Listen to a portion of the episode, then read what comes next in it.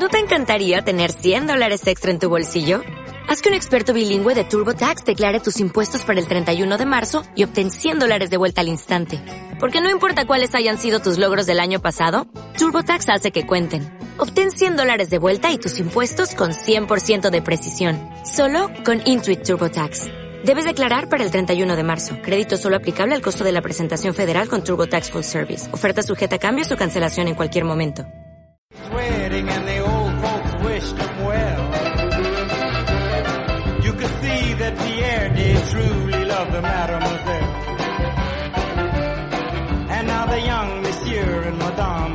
Chapel bell. C'est la vie, say the old folks. It goes to show you never can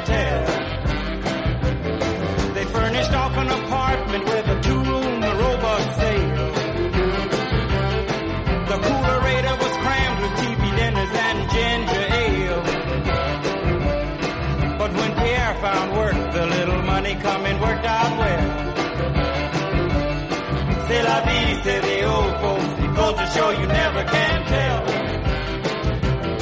They had a high-fi phone, boy, did they let it blast. 700 little Buenos días, hoy es 28 de octubre y aquí empieza la tirita, enfermeras a pie de radio. Hoy con Ana Belén Molero. Buenos días, Ana Belén. Hola, buenos días. Belén, Belén, lo dejo Sí, en claro, Belén. Belén, Es que Belén. me ha salido así Ana Belén Es Molero. que eso queda como, uf, muy serio, ¿no? Bienvenida. Muchas gracias. Feliz reencuentro. Pues sí, oye, que soy la última en incorporarme, ¿no? Sí, Madre mía. que sí. Bueno, bueno. Alex, Alex se lo está pensando. Jesús Alejandro se lo está pensando todavía. Al final hombre. volverá. Sí, sí, sí, yo, Hombre, yo sé que sí. Yo creo, que- yo creo que también. Yo sé que sí. Vaya semanita que llevamos, porque entre cuarentenas, control de aforos y demás, pues no os queremos contar. Ánimo para todos. Eh, no vamos a hablar de cómo está la situación, porque ya están los medios al uso de los habituales para bombardearnos. Así que nosotros a lo nuestro, a daros las gracias por seguir ahí. Son las 10 de la mañana y toca, como siempre, mandar saludos y las gracias pertinentes. A los que nos seguís, al Colegio de Enfermería, a Onda Polígono y a nuestros compañeros de programas que os recomendamos que escuchéis porque vienen muy bien para coger aire. Esta música envenenada con Samu Envenenadú, Luna Roja, nuestros padrinos Olivia y Gustavo, que ahí siguen dando soporte, aunque Tavo relaja un poquito con Torquemada, ¿vale? y Playbos, que para mí son la revelación de la temporada, han dejado de ser un programa de videojuegos para ser... mm, Pues no sé, no sé qué deciros que, que son. Mejor los escucháis, ¿no? Y que juzguen por ellos Sí, mismos. sí, pero un buen programa de entretenimiento y, Sí. y aportando su granito de arena aquí con la pandemia, porque yo creo que animan a, a muchos jóvenes a mantener las medidas y a mantenerse eh, sanos y seguros. O sea que Sí, no sí, todos sí. los jóvenes son los que hacen botellones. Sí, creo Carlos, efectivamente, Carlos por alusiones, que no hacían falta las flores, porque ya os recomendaba antes de que me echaran las flores. Estoy in love con vuestro programa, chicos de Playboy, Juan, Carlos y César. Nos encantan los charcos en los que os metéis y los melones que abrís, eso sí. De vez en cuando haced caso a madre. Y a los que nos escucháis, Belén se ríe porque madre le decimos a ella también. Lo dice mucho ella. ¿Tú has caso a madre? Que a los que nos escucháis, eh, todos estos programas que hemos dicho tienen podcast en iBooks y en Spotify. Eh, son muy disfrutones todos estos programas y os los recomendamos. Tenemos visita especial, un compañero del centro de salud de aquí del polígono, pero antes, eh, Rocío nos ha mandado sus frases de la semana y vamos a escucharlas. Buenos días, tengo al teléfono, bueno, al teléfono, a videollamada, a llamada. Buenos días, Rocío Solís y Miguel Ángel Muñoz. Hola, buenos días, Carmen. Buenos días, Carmen. ¿Cómo estáis, chicos? ¿Qué tal lo lleváis? Pues bueno, aquí estamos Que no es poco, pero bien, bien, lo, lo llevamos bien, con paciencia y esperando que nos dejen salir. eso es. Me alegro de que lo hayáis pasado bien y pues eso, que, que vamos al lío, ¿no? Vamos, Vamos. a ello. Rocío, vamos a las frases de la semana. Vale, vamos con ello. La primera va a ser una cosa que ya sabían los romanos en el siglo II. Mens sana in corpore sano. Es decir, una mente sana en un cuerpo sano. Porque tan importante es cuidar la salud física como la mental. Y traigo aquí a colación el lema de- del Día Mundial de la Salud Mental de este 2020, que es salud mental y bienestar una prioridad global. Y para la segunda frase de la semana voy a pediros ayuda a vosotros. A ver. Si bueno, yo- bueno, bueno. yo me digo- pongo nerviosa, Rocío. Es fácil, es fácil. Estamos jugando al escondite. ¿Qué frase os viene a la cabeza? Eh, por mí y por todos mis compañeros. Bien. Ahí está. Quien no Pues- se haya escondido, tiempo ha tenido. Eso era el final. Pues Miguel lo ha clavado por mí y por todos mis compañeros. Las vacunas salvan vidas, tanto las propias como las ajenas. Sí, señor. Como el escondite. ¿Cómo? Frases redonditas, redonditas. muy bien, muy bien. Pues esas son las pistas de, de los temas de esta semana. Pues muchas gracias, Rocío. Y con estas dos pistas y este hilo conductor, pasamos a hablar de la vacuna de la gripe. Ahora volvemos, no desconectéis porque vamos a volver a, a retomar con Miguel Ángel y con, y con Rocío. Bueno, bueno, pues eso fue lo que nos dejaron nuestros compañeros y ahora ya sí os doy paso a Belén, que está ya a la mesa con el invitado de esta mañana en nuestro ambulatorio.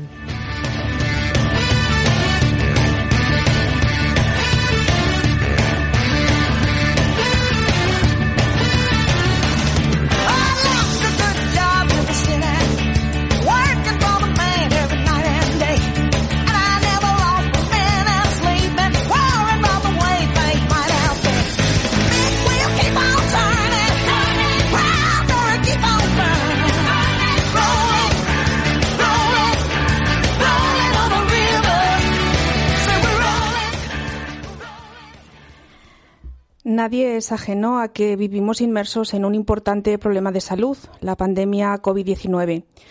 Pero todos los años, con la llegada del otoño y el invierno, nos encontramos con otro problema de salud al que no cabe restar importancia, especialmente este año y yo creo que en los sucesivos. Me estoy refiriendo a la gripe, enfermedad respiratoria que origina gran mortalidad y un elevado coste económico y social. Afortunadamente contamos con la mejor herramienta para su prevención, que es la vacunación. Y para hablarnos de ello, contamos hoy en nuestro estudio con Antonio Piñeiro, es enfermero, como bien ha dicho Carmen, del Centro de Salud de Santa María de Benquerencia, aquí en Toledo. Y buenos días, Antonio, y bienvenido. Buenos días, muchas gracias por invitarme. También la acompaña una alumna de enfermería que nos comentaba él al principio que no son los mejores momentos para, para la docencia en enfermería, pero bueno, eh, eso también, esto también lo tienen que aprender porque nos va a seguir a acompañar en el futuro. Bueno, Antonio, ¿cómo ha comenzado esta campaña de vacunación antigripal? ¿Cómo lo lleváis? Bueno, hemos empezado bastante fuerte. Este año yo creo que es un momento importante para la campaña de la gripe, eh, sobre todo porque eh, con la pandemia que estamos sufriendo ahora, la gente, eh, ha- ha- yo creo que se ha inculcado mucho más de que se tiene que poner la campaña, se- la, la vacuna de la gripe. Este año, eh, bueno, mm, luego hablaremos, lo, lo detallaré un poquito más. Este año estamos poniendo dos tipos de, de vacunas. Estamos poniendo, aparte de la vacuna de la gripe, estamos también poniendo la vacuna del neumococo. Eh, el objetivo de esto es reducir la, la mortalidad y la morbilidad que, que tenemos. Y aparte la OMS ha dicho que es muy importante este año ponerse la vacuna de la gripe en todos los aspectos. Estamos intentando llegar a grupos de población bastante, eh, no solamente grupos de riesgo, sino ir bajando progresivamente en tramos de edad hasta, perdón, hasta conseguir eh, una vacunación completa en, en grupos de riesgo y de alto riesgo. La pregunta del millón, ¿es seguro vacunarse? ¿Es seguro vacunarse? Eh, yo creo que sí. Eh, sobre todo porque hay mucha gente que me lo pregunta. eh, hay gente que, que, entiende que, que la vacunación es tan, tan, tan importante.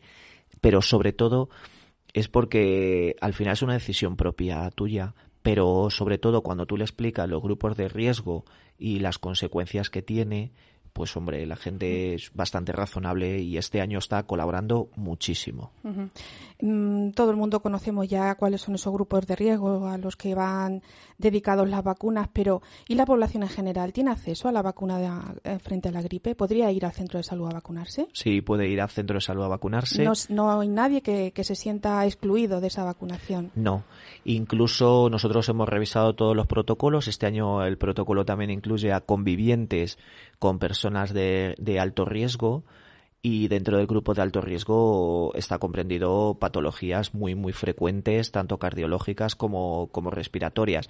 Entonces al final eh, si nos damos cuenta es casi el 100% de la población, población. a partir sobre todo de seis meses que eso quiero recalcarlo a partir de seis meses hasta el final de, de la vida puede cualquier persona ponerse la vacuna de la gripe Niños menores de seis meses, entiendo. niños mayores de seis Ah, meses O sea, perdón. menores de seis meses son los que no deben vacunarse. los que no deben de vacunarse porque como son niños lactantes se supone que su madre debería de ponerse la vacuna de la gripe si no se la ha puesto previamente en el, en el embarazo. Muy bien.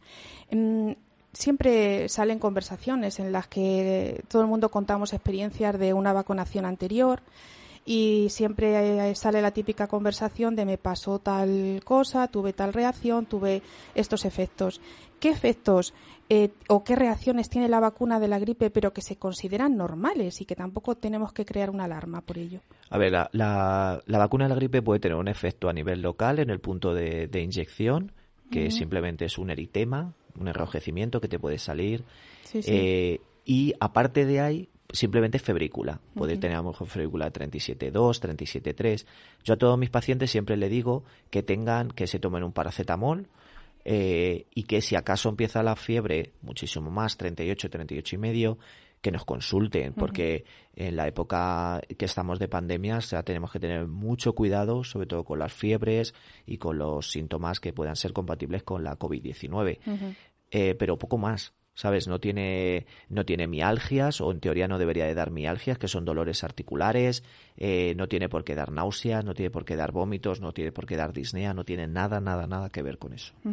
Muy bien. Y si alguien ya nos está escuchando y quiere animarse, ¿qué tiene que hacer para ponerse en contacto con vosotros y poder vacunarse de la gripe? Para poderse vacunar de la gripe tiene que ponerse en contacto a través telefónicamente, a través del centro de salud. Eh, y decir que quien necesita una, una cita para la campaña de la vacunación de la gripe eh, con cada enfermera o enfermero correspondiente a su a su médico de, cabecera. Que le corresponda. Mm, ¿Decimos el teléfono? Mm, ¿Lo sabes? O... Eh, sí, sí, sí. El teléfono es 925 23 0101 Y, y es el, el número de teléfono del centro de salud Del de, centro de salud de- aquí. de Benquerencia. Eso es, que luego cada, Cada- persona tiene que ponerse en contacto con su centro de salud. Efectivamente, eso es. Eso para las personas que pueden ir al centro de salud. ¿Qué pasa con esa población que por movilidad no se mueve de casa? ¿Cómo llegáis a ellos? Pues nosotros tenemos como un registro de personas inmovilizadas, entonces normalmente siempre todos eh, lo que hacemos es que eh, ponemos eh, mayor hincapié en esas personas que están inmovilizadas, sobre todo porque eh, como tenemos control de cada cupo, lo que hacemos es que nosotros cuando tenemos que hacer una visita domiciliaria a ese inmovilizado aprovechamos y ya ponemos la, la vacunación de la gripe. Y bueno, pues ya hemos decidido vacunarnos y a partir de ahora ya nos relajamos y ya no tenemos que tener ninguna medida de, de- de precaución más No. o tenemos que seguir manteniendo algunas medidas higiénico, higiénicas para no contagiarnos. A ver, las medidas, a ver, la campaña de la gripe en realidad es una, es un, yo siempre digo que es una ayuda a esta pandemia que estamos sufriendo, pero no podemos relajar frente a otras medidas. Es decir, nosotros lo que tenemos que hacer es seguir las medidas y las recomendaciones que dictan eh, las autoridades sanitarias, Ministerio de Sanidad, Junta de Comunidad de Castilla-La Mancha, SESCAM, bueno, todo lo que sabemos todos. Eh, sobre todo distancia social, mascarilla, eh, lavado de manos frecuente, ¿vale? Y sobre todo seguir esas recomendaciones tan tan importantes. Es muy importante sobre todo porque, porque la vacunación es algo que, lleva, que llevamos haciendo muchísimos años. Este año tan importante, pero tenemos que hacer hincapié también en esas distancias, en, esa- en esas medidas del Ministerio. Eh, nos comentaba, nos querías comentar al- antes eh, en de qué estaba compuesta la vacuna, ¿no? Que Sí. decías que incluía eh, dos tipos o dos variantes del virus. Cuéntanos, ¿cómo es la vacuna de este año? A ver, la vacuna esta, de este año, eh, por decir la marca, ¿vale? Que a mí, a mí yo se lo suelo decir mucho también a los pacientes, se llama Basigrip Tetra. En este caso, en concreto, ¿vale? En, la Gerencia de Atención Primaria de Toledo. Es una vacuna que es mucho más eh, potente este año porque lleva polisacáridos de otras, eh, de otros cepas de otros ante- años anteriores. Lleva gripe B, que es la común, ¿vale? Que lleva parte de la gripe A y lleva, también componentes de otros, de otros virus, ¿vale? Que han visto que también puede tener una morbilidad y una mortalidad importante en la población. Con lo cual, bueno, pues eso, una vacuna muy completa. Muy completa este año.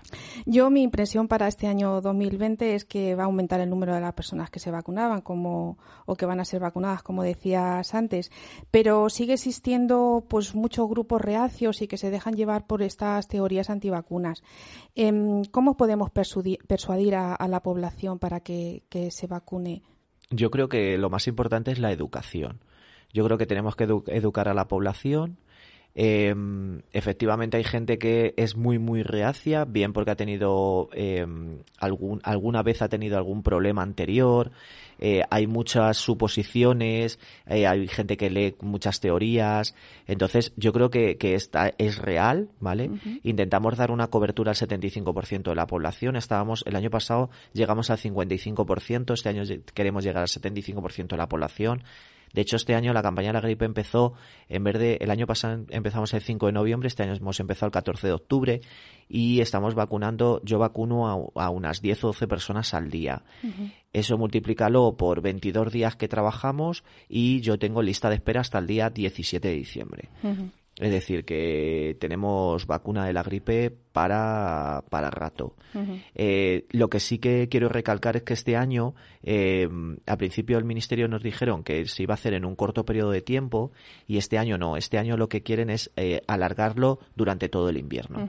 Incluso porque se puede vacunar hasta el 28 de febrero.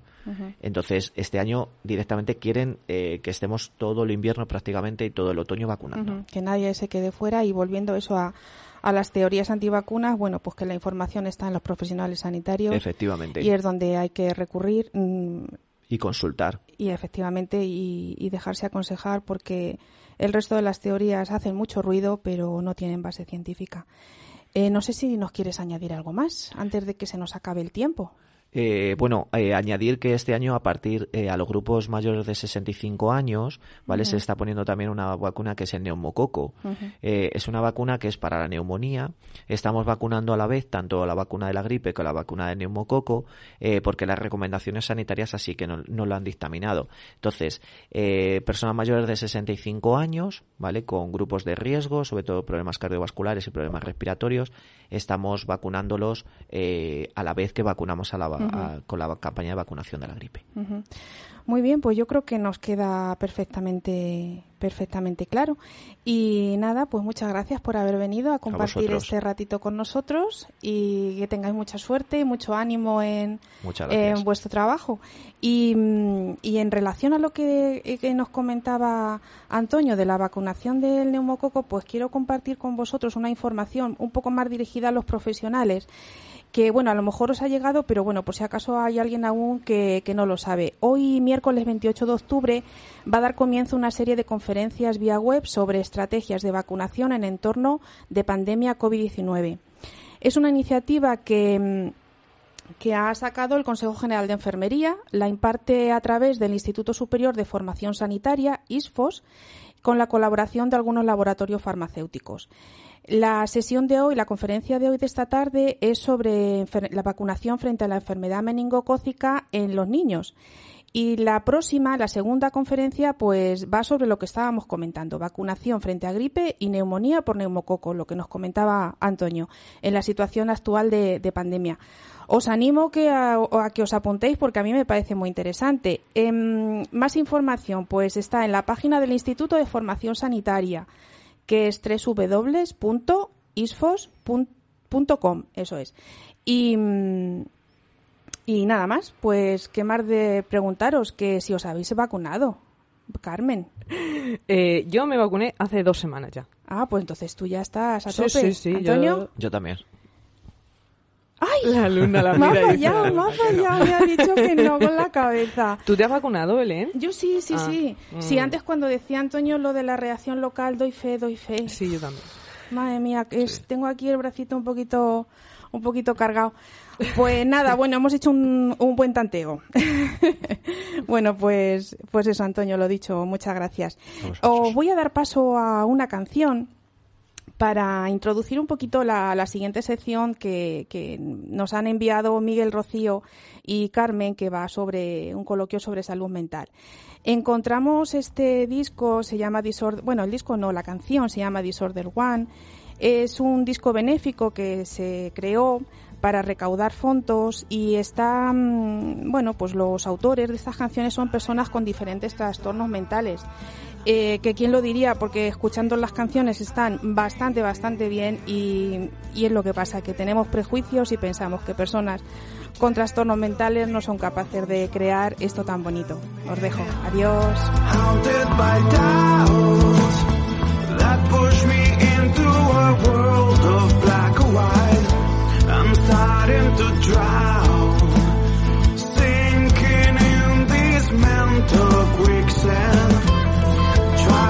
Trying to get perfection, seduced by the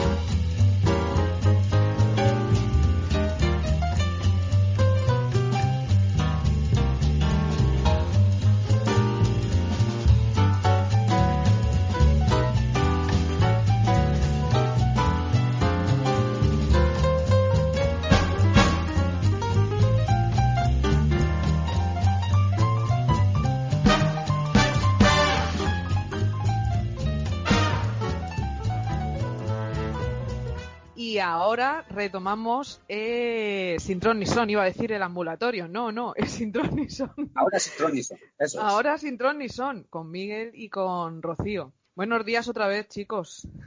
Hola, hola. Buenos días, Carmen. Eh, vamos a hablar un poquitito de, de enfermedades mentales, de, de trastornos mentales, ¿vale? En concreto, de una zona un poquito más particular, como es el estigma en, en este tipo de pacientes, el estigma en la enfermedad mental.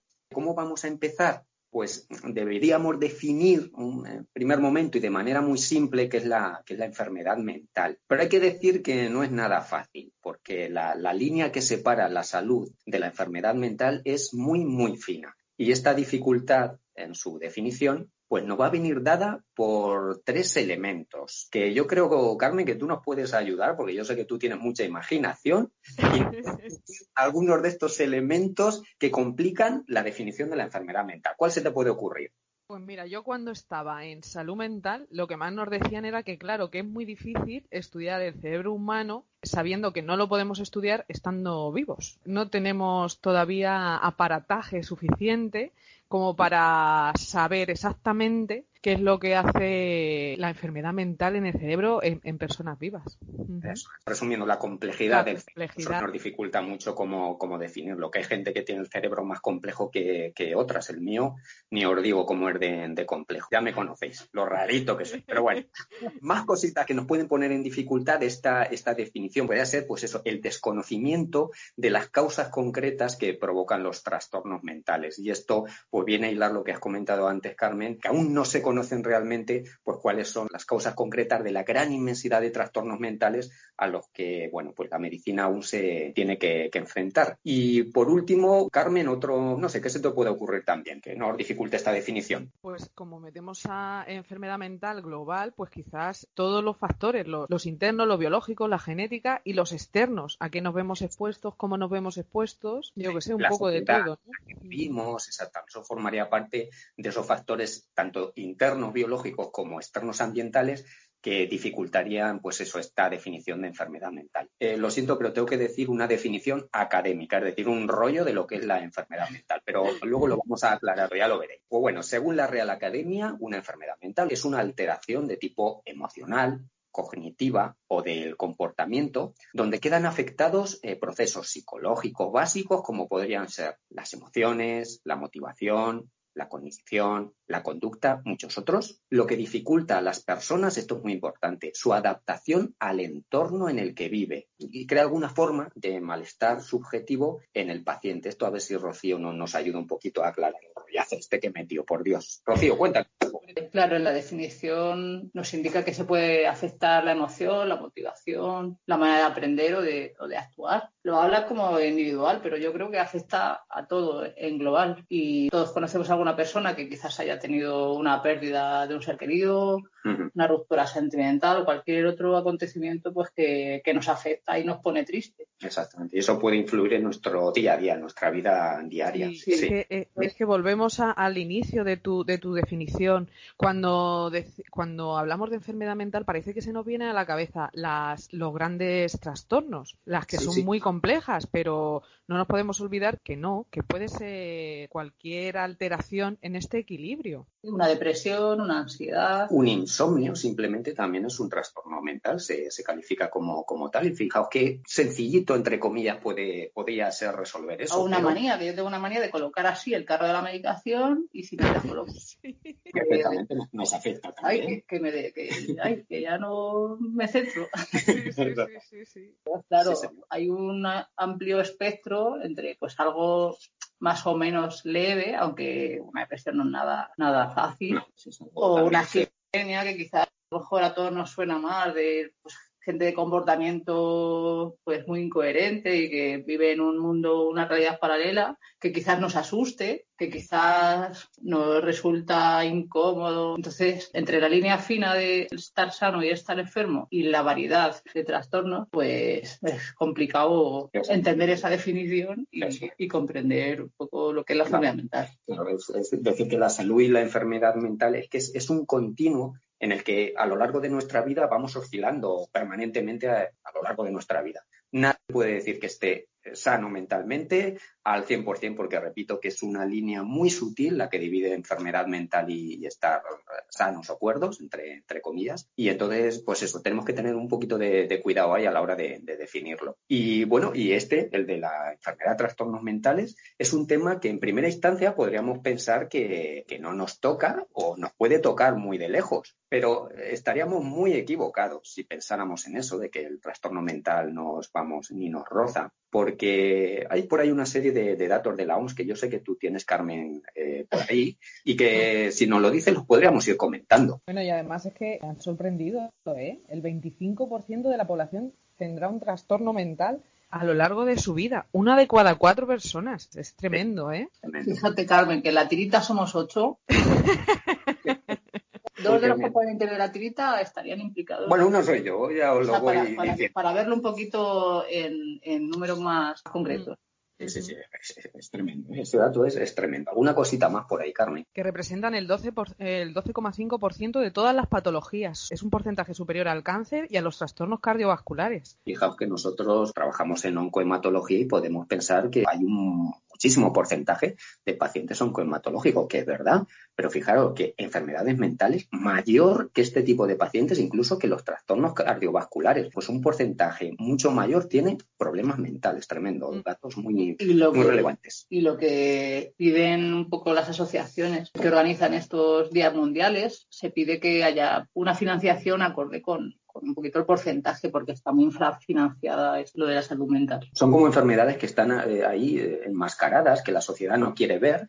Y claro, si se enmascaran, si no se ven, no se invierte en ellas. Y estamos, eh, estamos equivocándonos. ¿eh? Además, fijaos el otro día, en Playboy, los compañeros de Playboy hablaban de una toxicidad positiva, Ah, ¿no? sí. La toxicidad de la, la positividad tóxica, perdón. Sí. Eh, viene un poco, ¿no? Enlazado con esto de que en una sociedad en la que siempre tenemos que estar contentos, alegres, pues eh, estos eh, trastornos, por así decirlo, un poco menores, depresiones, ansiedades, que nos ponen en jaque, que nos hacen sentirnos mal, los dejamos ahí como en el cajón desastre. Yo no puedo tener ansiedad, yo cómo voy a estar deprimida y venga, y tengo que salir de esto. Y este pensamiento está bien, ¿no? Pero, pero esto hay que diagnosticarlo, requiere de un tratamiento y no pasa nada. Claro, Claro. sí, hay veces que es normal estar triste, hay veces que es normal estar con, pues, con nervios, porque a lo mejor tienes una presentación que hacer importante, vas a hablar en la radio y pues te pones un poquito nerviosa y, joder, nervios, pero cuando esos nervios se van de las manos y te afectan de una manera que te limitan en tu vida, si esa tristeza de las manos y te limitan la vida, pues ahí hay que poner un Hay que poquito de... buscar ayuda, efectivamente. Claro. Y a colación de esto, de, que no se busca ayuda, hay que decir que menos del 25% de los pacientes son diagnosticados y tratados correctamente. Es tremendo. Solo uno de cada cuatro personas que tienen algún problema, trastorno mental, está diagnosticado y tratado correctamente. Es, es, es tremendo. Y por último decir, pues eso, que los trastornos mentales van a seguir aumentando en los próximos años. Y fijaos ahora, chicas, con esta situación de COVID, de pandemia que tenemos, ansiedades, depresiones, insomnios, ya se están viendo en la realidad que están aumentando. Háblanos Pues- del estigma, Miguel. Sí, vamos a, a- a meternos directamente en la estigmatización que esta sociedad aplica, por desgracia, a estas personas. Bueno, pues estigma social. Vamos a definir primero, y esta definición os prometo que es mucho más sencilla que de la otra, ¿qué es un estigma? Es una etiqueta, un prejuicio, una marca, pero eso sí, siempre negativa, que por diferentes causas, como podría ser la ignorancia, la desinformación o- el miedo, aplicamos a las personas que, que sufren una enfermedad. El estigma, este prejuicio, como acabo de decir, fijaos, afecta tanto al paciente con enfermedad mental y cuidado, afecta también a su familia. Esto es muy importante. Las familias también eh, se ven estigmatizadas cuando dentro de- del núcleo familiar hay una persona con este tipo de problemas. Y van a provocar un sufrimiento adicional que se va a ver relacionado con un mayor aislamiento social, con menor búsqueda de ayuda, ayuda relacionada, por ejemplo, con búsqueda de tratamiento y un menor cumplimiento terapéutico. Sabemos también por estudios realizados que un paciente con un tratamiento correcto de su enfermedad mental, y esto yo creo que lo voy a mencionar o lo vamos a mencionar varias veces más a lo largo de este, de este tiempecito, repito, un paciente con un tratamiento correcto de su enfermedad mental y con un buen seguimiento y adherencia al mismo y adherencia al tratamiento puede llevar una vida normal, repito, normal dentro de, de nuestra sociedad. De esta manera, sus relaciones sociales, personales y laborales podrían ser perfectamente normal. Pues todo esto se puede ver alterado por los prejuicios que, tenemos contra estas personas. El paciente con una enfermedad mental tiene mayores dificultades para encontrar trabajo, para tener unas relaciones sociales normalizadas, para tener una vida independiente plena. Y mira, Carmen, ayúdame con este ejemplo que te voy a poner. Imagínate que yo salgo a la calle, aquí en el barrio del Polígono, me encuentro con una persona y le digo, eh, oiga, perdone, ¿sabe usted dónde está la consulta del psiquiatra doctor Moreno? ¿Cómo crees que esa persona me miraría, Carmen, si voy buscando la consulta de un psiquiatra? Sí, pues ya pensará que te pasa, te mirará primero físicamente, a ver si vas bien Yo- colocado, bien, vas limpico, vas. Y luego lo pro- probablemente se separará, más allá de los dos metros de distancia social que tenemos ahora, se separará un poco, a ver si le vas a hacer algo. sin siquiera preguntarme eh, por qué estoy buscando a ese médico. Es decir, el mero hecho de saber que una persona, ya no solo te digo que se medique, saber que una persona se está medicando por tener una, una enfermedad mental, que ni siquiera nos importa qué tipo de enfermedad mental es. Ya te digo, simplemente que estamos buscando un psiquiatra nos pone alerta y nos causa desconfianza. Tenemos que terminar con, con toda esta historia, con todos estos prejuicios, con esta estigmatización del paciente con, con enfermedad mental. Es, es- es tremendo. Y Y quizás sobre todo también el estigma que podamos tener nosotros de una enfermedad mental, que eso nos va a provocar que no acudamos, que no pidamos ayuda. Es decir, no me está. puedo permitir tener una enfermedad mental, sea una depresión, sea una ansiedad, o sea un trastorno psicótico, una adicción a sustancias o a tecnología. Entonces, esa misma prejuicio lo, lo usamos nosotros y nos cuesta más pedir ayuda. O sea, que si te rompas una pierna vas al traumatólogo, no pasa nada. Y cuando estás mal, no te permites ir a- al psiquiatra o a un psicólogo para Sí. que te ayude a, a Claro. manejar esto. estas personas al final acaban automarginándose, no quieren salir a la sociedad porque las van a estigmatizar, las van a separar. ¿Y esto qué supone? No buscar un tratamiento adecuado, no buscar una ayuda adecuada para su problema. Entonces todo este problema se retroalimenta y es la pescadilla que se muerde la cola. Pues vamos ahora a hablar un poquitito de, de los tópicos, de los tópicos más importantes que tienen estos enfermos. Y pues bueno, tenemos que romper con estos tópicos. ¿Se te puede ocurrir a ti, Carmen, alguno de estos topicazos con los que tenemos? Sí, sí, sí, lo de, lo de la agresividad. Fijaos, hace cuatro años, en Distrito 007, cuando yo hacía el programa de la Asociación de Vecinos, Sí. vinieron, ay, no me acuerdo qué dispositivo era, pero eran los que llevaban los pisos tutelados de, de pacientes psiquiátricos crónicos. Sí. Eh, pues eran enfermedades realmente bastante complejas. Y ellas nos decían, ni siquiera en la fase aguda llegan al, al 1 1,5% los pacientes que son agresivos realmente. Y sí que es un estigma bastante serio, bastante importante, sí. Y si a eso le, le- le sumas que estos pacientes estén bien tratados y bien seguidos, vamos, lo de asociar enfermedad mental con agresividad es arcaico. También es falso que la enfermedad mental sea incurable. Eh, se están haciendo muchos avances médicos, cada vez se invierte más dinero, aunque se necesita mucho más en investigar este tipo de, patologías y los tratamientos son muy efectivos. Con un buen tratamiento estos pacientes pueden estar perfectamente adaptados a vivir en sociedad. Y por supuesto, una enfermedad mental no, eh, no supone una muerte social de la persona, que vendría a ser que se encierran en casa y de ahí no salen. Para nada. Las personas con enfermedad mental bien tratadas pueden estar perfectamente viviendo en sociedad.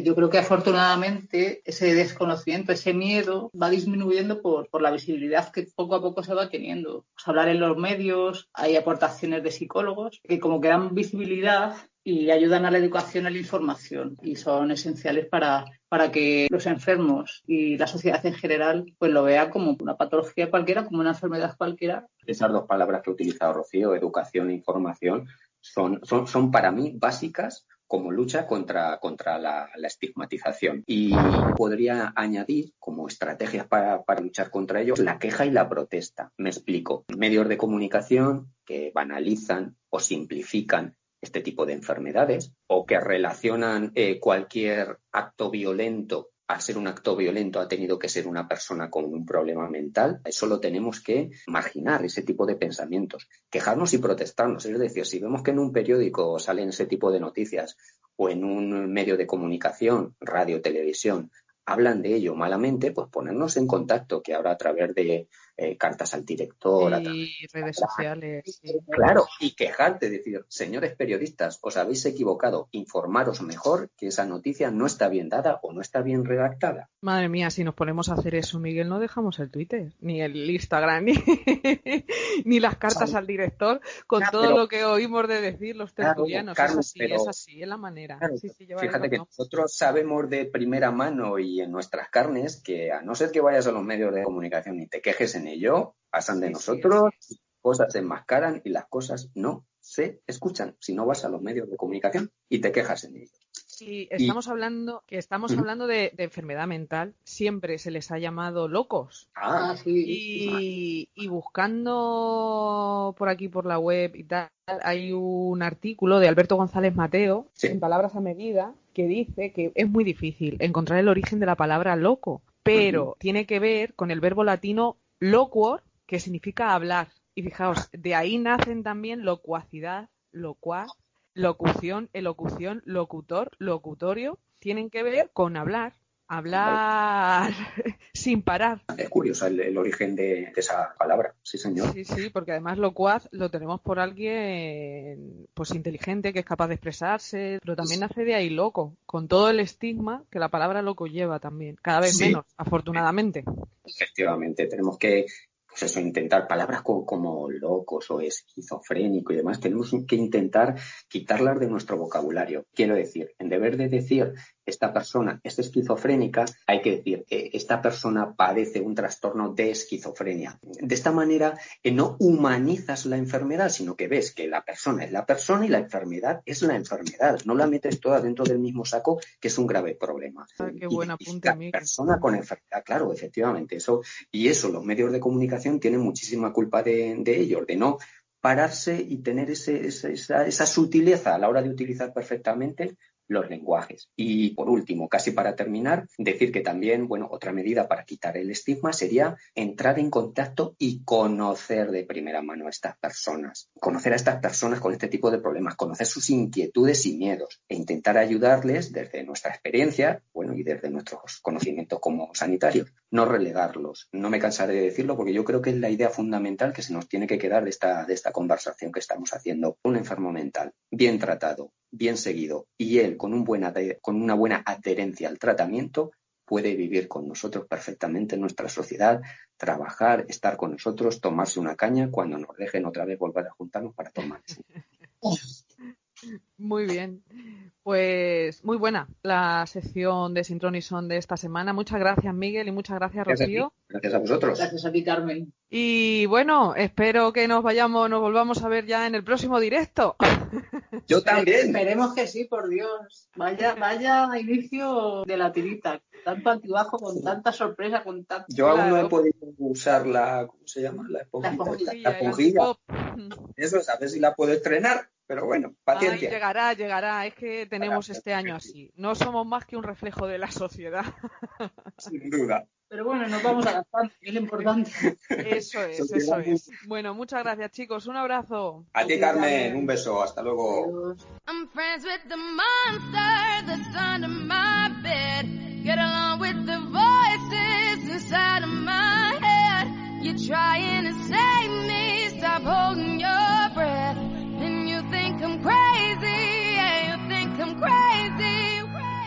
I wanted the fame, but not the cover of Newsweek. Oh well, guess beggars can't be choosy. Wanted to receive attention from my music. Wanted to be left alone in public, excuse me. But wanting my cake and eat it too. And wanting it both ways. Fame made me a balloon. Cause my ego inflated when I blew sleep. It was confusing. Cause all I wanted to do was be the Bruce Lee of loose leaf, abuse ink. Use it as a tool when I blew steam. Hit the lottery, ooh wee. But with what I gave up to get, it was bittersweet. It was like winning a used me. Ironic cause I think I'm getting so huge I need a shrink. I'm beginning to lose sleep. One sheep, two sheep, going cuckoo and kooky is cool keep. But I'm actually weirder than you think. Cause I'm I'm friends with the monster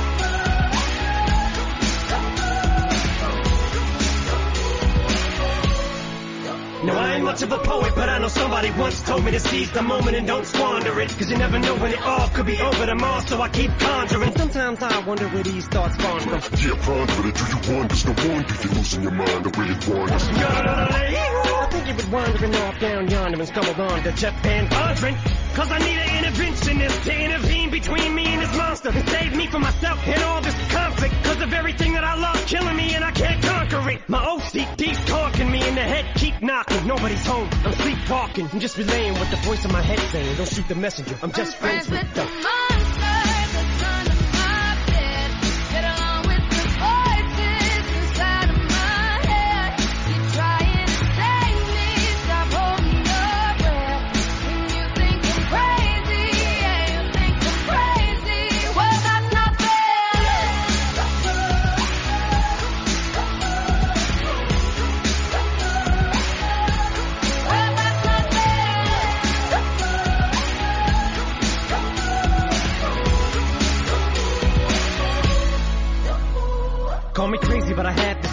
One day that I'll walk amongst you, a regular civilian. But until then, chums get killed and I'm coming straight at MC's blood gets spilled and I'm taking back to the days that I get on a Dre track. Give every kid who got played that. Pump the feeling and shit to say back to the kids who played them. I ain't here to save the fucking children, but if one kid out of a hundred million who are going through a struggle feels it and relates, that's great. It's payback. Russell Wilson falling way back in the draft. Turn nothing into something, still can make that Draw in the gold jump. I will spin. Rumpelstiltskin in a haystack. Maybe I need a straight jacket, face facts. I am nuts for real, but I'm okay with that. It's nothing, I'm still friends with the.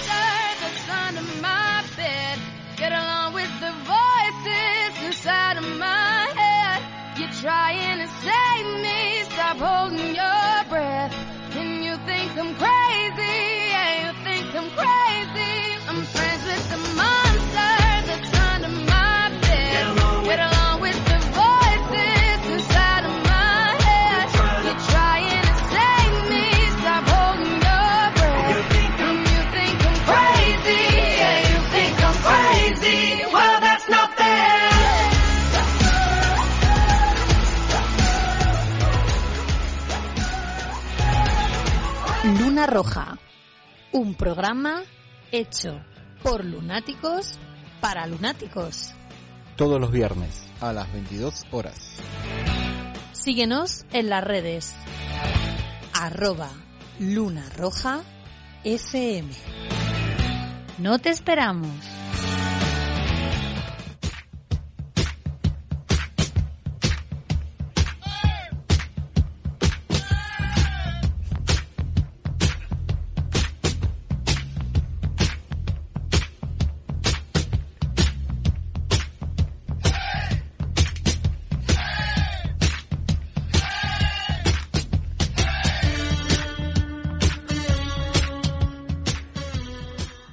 Ay, que no me he podido aguantar para ponerla antes. Claro, yo no me la esperaba, ¿eh? Que aquí las instrucciones que me has dado era al final. No iba ni a esta canción.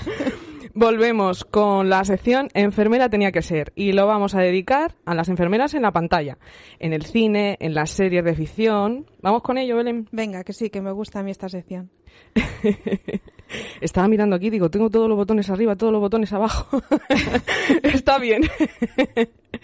Bueno, cuando me puse a hacer la búsqueda así ya de primeras, eh, lo que me llamó la atención y supongo que a Belén también, es el papel, el, el- que el papel de la enfermera que más percibimos con respeto es el de las enfermeras en conflictos armados. Son en películas como En el amor y en la guerra del 96, Sangre en Filipinas del 43 o Expiación de 2007. Eh, series más actuales como Tiempos de Guerra muestran a una enfermera capacitada, organizada y líder en cuidados. Y fíjate, dice en un artículo José Siles González, en El origen de la enfermería en el cine, es el, artículo, que hechos tan horribles como son las guerras son los que impulsan y los que más reconocimiento dan, dan a, nuestro, a nuestro papel como enfermeras. Eh, no sé si con esto de la pandemia eh, nos pasará igual. a lo mejor dentro de 80 años se hacen películas de nosotras, Belén. En lugar de con la cofia y el mandil, pues con la bolsa de basura, con la bata, las gafas. Ahí, ahí lo dejo. Uf, yo la verdad es que no me no quisiera verme. Lo que sí está claro es que los medios de comunicación son el vehículo perfecto para la transmisión de ideas, valores, conocimientos y solo tenemos que ser capaces de diferenciar y separar lo que es la realidad y la ficción. El cine nos educa sentimental y emocionalmente también y además lo hace sin que nos demos cuenta. Dos películas en este género. Johnny, cogi- Johnny perdón, cogió su fusil y Pearl Harbor. en Johnny cogió su fusil, eh, una película durísima de la que se pueden sacar temas dignos de debates extensísimos. A mí me la, me la recomendaron para ver en un curso sobre habilidades de comunicación. Eh, Johnny es un soldado de no más de 20 años que se va a la guerra, se ve inmerso en una explosión y para su desdicha sobrevive. Y digo con toda la, la intención que para su desdicha porque queda sin extremidades y sin cara. A lo largo de la película le atienden cuatro enfermeras que, de las que no conocemos los nombres, pero que aplican los cuidados guiadas por la compasión y una de ellas consigue establecer un modo de comunicación con él. Eh, ¿Os suenan de algo los cuidados invisibles? Bueno, la enfermera consigue establecer un medio de comunicación con él, un paciente aislado y ella, y ella logra comunicarse. Pero todo tiene una cara B en estas películas. Y como afirma María Teresa Icar, catedrática de Salud Pública y Comunitaria de la Universidad de Barcelona, podemos apreciar como estas enfermeras tienen en común varias cosas. Hablan de forma cómplice con las compañeras y enfrentadas con los médicos. Madre mía. Sí. Belén, que esto viene de sí, lejos. También son jóvenes, guapas, siempre van con los buenos, entre comillas, y llevan uniformes impecables que solamente se manchan de sangre. Claro. Pearl Harbor es la guinda del pastel de la cara B, ejemplo de que el papel de las enfermeras termina convirtiéndose en el cine en el soporte del verdadero héroe de la historia, en el paciente inglés. Otro ejemplo de ello. Eh, no nos olvidamos de que esto es ficción y algo de chicha pues tiene que salir, pero el cine y la televisión tienen un poder a la hora de contribuir a la imagen de una profesión y, y me molesta que se nos vea así, que se nos venda así. Sí, sí, totalmente de acuerdo, Carmen. Pero, pero mira, se pueden extraer, aunque muy sutilmente, muy sutilmente, mm, datos que empoderan o ponen en valor a la enfermería. Pero reconozco que solo es perceptible a nuestros ojos enfermeros. Mira, hay una escena en Pearl Harbor después de un ataque aéreo donde es una de las enfermeras la que decide cómo van a priorizar la atención de los heridos en ese momento tan caótico y estresante que supone un bombardeo vemos cómo con su actitud, sus habilidades de liderazgo, sus conocimientos sobre el tema, la hacen protagonista de un verdadero triaje, algo que ahora, pues, pues eso, que, que hablamos con mucha normalidad en los servicios de urgencias y en las emergencias. Pero como ya digo, son pequeños detalles que nuestra visión enfermera ve, pero quizás pasa desapercibido para el resto de la población. Pero ¿y con qué hace ese triaje, Belén? ¿Tú has visto la película? Sí, sí, sí, sí, sí, sí, la he con un pintalabios. Claro. No nos olvidemos de que todas lo llevamos en el bolsillo del uniforme, Claro. el pintalabios. Pero eh, ahí vemos o se ve que como las enfermeras somos capaces de, de, de, de recurrir a lo más remoto para sacar algo adelante. O sea, lo que muchas veces hemos hablado del famoso esparadrapo que sirve para todo. Efectivamente. Eh, por cierto, estamos en el top 5 de profesiones protagonistas de películas porno. Ya te digo. Ahí lo dejo. Pues es que, bueno, es que mm, era obvio hablar del tema. Bueno, la enfermera sexy y como objeto de deseo está presente en muchos medios. Pero mira, no solo en las películas porno eróticas. Mira, yo me acuerdo de una serie de mi adolescencia, la serie Más, que me imagino que, bueno, pues alguien que nos esté escuchando también se, se acordará. Era una, mm, una serie eh, ambientada también en la guerra, creo que en la guerra de Vietnam. Y, mm, y bueno, pues eh, trataba sobre todo por todo lo que sucedía en un campamento militar en, en época de guerra. Y bueno, pues había médicos, había una enfermera, creo, no sé si habría alguna más, me imagino que sí, pero bueno, la enfermera se ve que tenía un nombre, que no lo recuerdo. Pero es que de lo que sí me acuerdo era de su apodo. Mm, Tú lo sabes, Dilo, Carmen. dilo, dilo, Ay, dilo. No sé si decirlo. La enfermera era conocida como Morritos Calientes. Gertu. Gertrude. Ah, sí, ¿Os sí, acordáis sí, de. Gertrude, de médico de familia, muy profesional, sí, pero no dejaba de ser la chica de los recados y ese uniforme con la bata de los botones. Pues nada, pues nada. Las caras de Belén son un poema. Hombre, pues porque mm, casi que no sé si confesar esto o no, pero cuando yo empecé a, a trabajar me puse una de esas batas. claro, que tenía mejor cuerpo que ahora.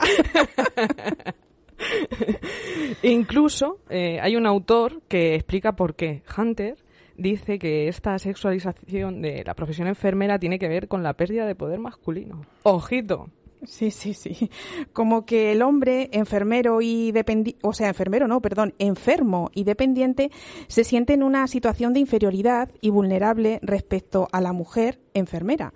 Y bueno, pues fantasea con su superioridad sexual. Nos falta un personaje eh, que, que es la enfermera malvada. Eh, Belén me mira, pero es que voy a recortar porque vamos Sí, regular de tiempo. Vale, sí, sí, sí. Eh, alguien voló sobre el nido del cuco, una enfermera que, que no tiene supervisión, que abusa de su poder, que se aprovecha de la vulnerabilidad de sus pacientes para hacerles daño y que, bueno, que además ahora hay una serie en Netflix sobre, sobre esta enfermera que encarna, eh, pues según algún autor, según por ejemplo un, un artículo publicado en 2018 por dos enfermeras, hablan de que, de que bueno, esto también tiene que ver un poco con, con todo lo desdeñable en la figura femenina, ¿no?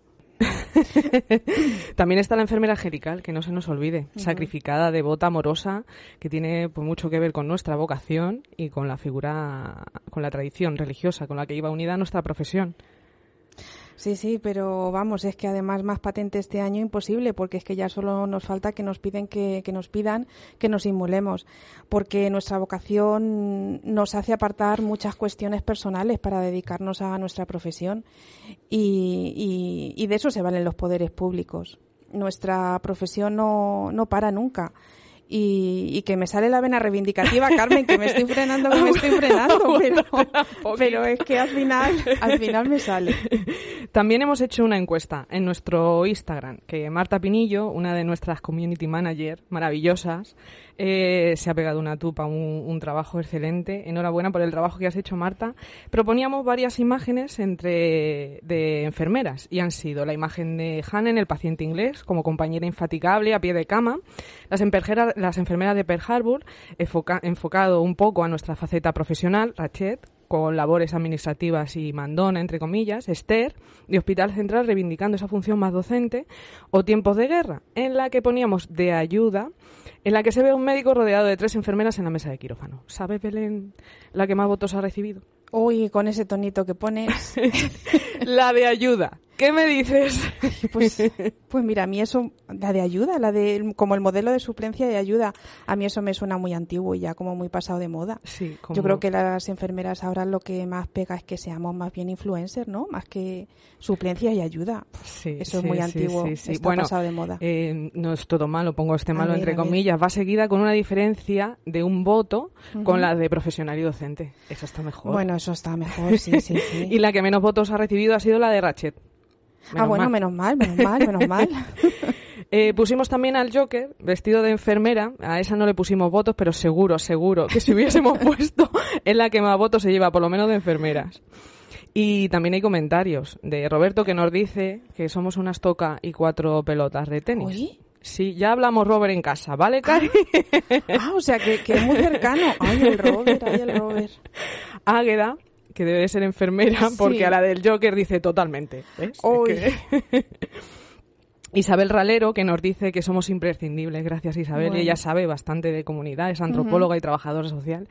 Mary, que nos dice, y resumo, hacéis mucho trabajo de campo y detectáis problemáticas de rango social. Sabéis cómo reconducir algunas situaciones de riesgo. Gracias por vuestro trabajo, es fundamental.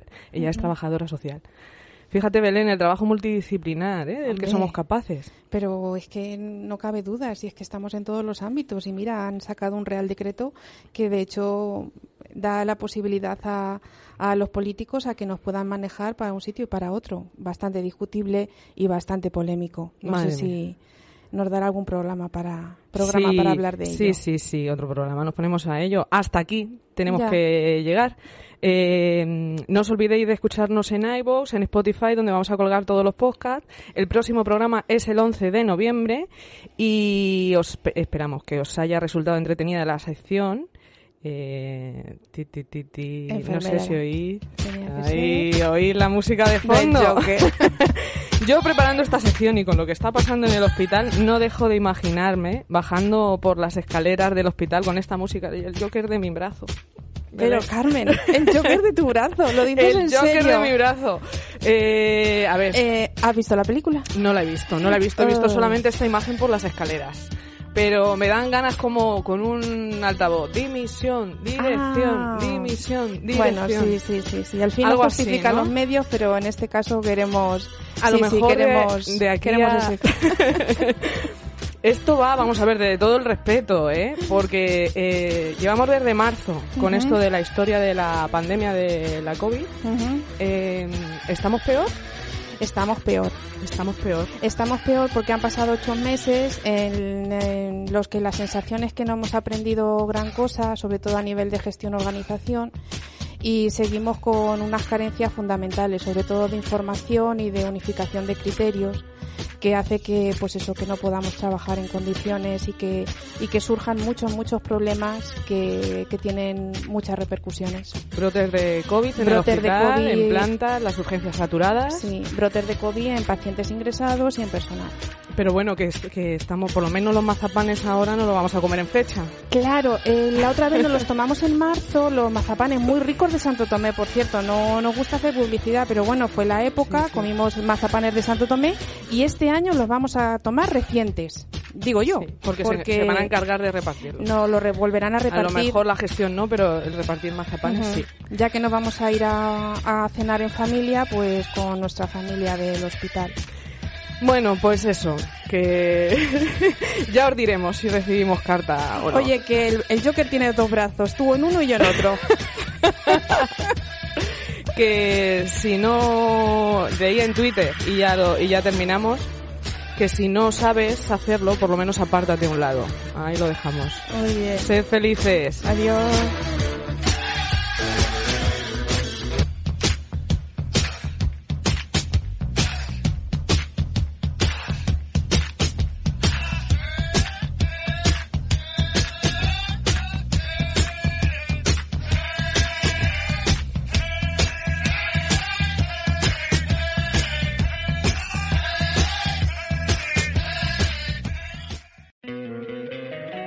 encantaría tener 100 dólares extra en tu bolsillo? Haz que un experto bilingüe de TurboTax declare tus impuestos para el 31 de marzo y obtén 100 dólares de vuelta al instante. Porque no importa cuáles hayan sido tus logros del año pasado, TurboTax hace que cuenten. Obtén 100 dólares de vuelta y tus impuestos con 100% de precisión. Solo con Intuit TurboTax. Debes declarar para el 31 de marzo. Crédito solo aplicable al costo de la presentación federal con TurboTax Full Service. Oferta sujeta a cambios o cancelación en cualquier momento.